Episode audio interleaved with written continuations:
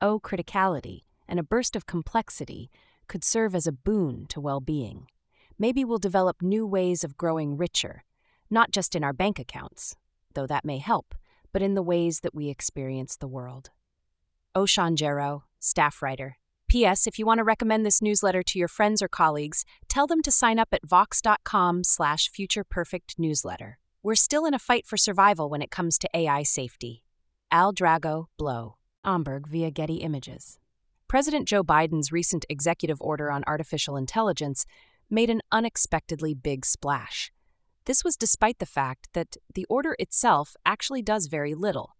It's not reasonable to refuse to acknowledge that creating machines smarter and more capable than we are poses a risk to our survival, writes Zvi Mowshowitz. More on this topic from Vox. President Biden's new plan to regulate AI why it's important to remember are that AI isn't human militarized AI risk that's bigger than killer robots.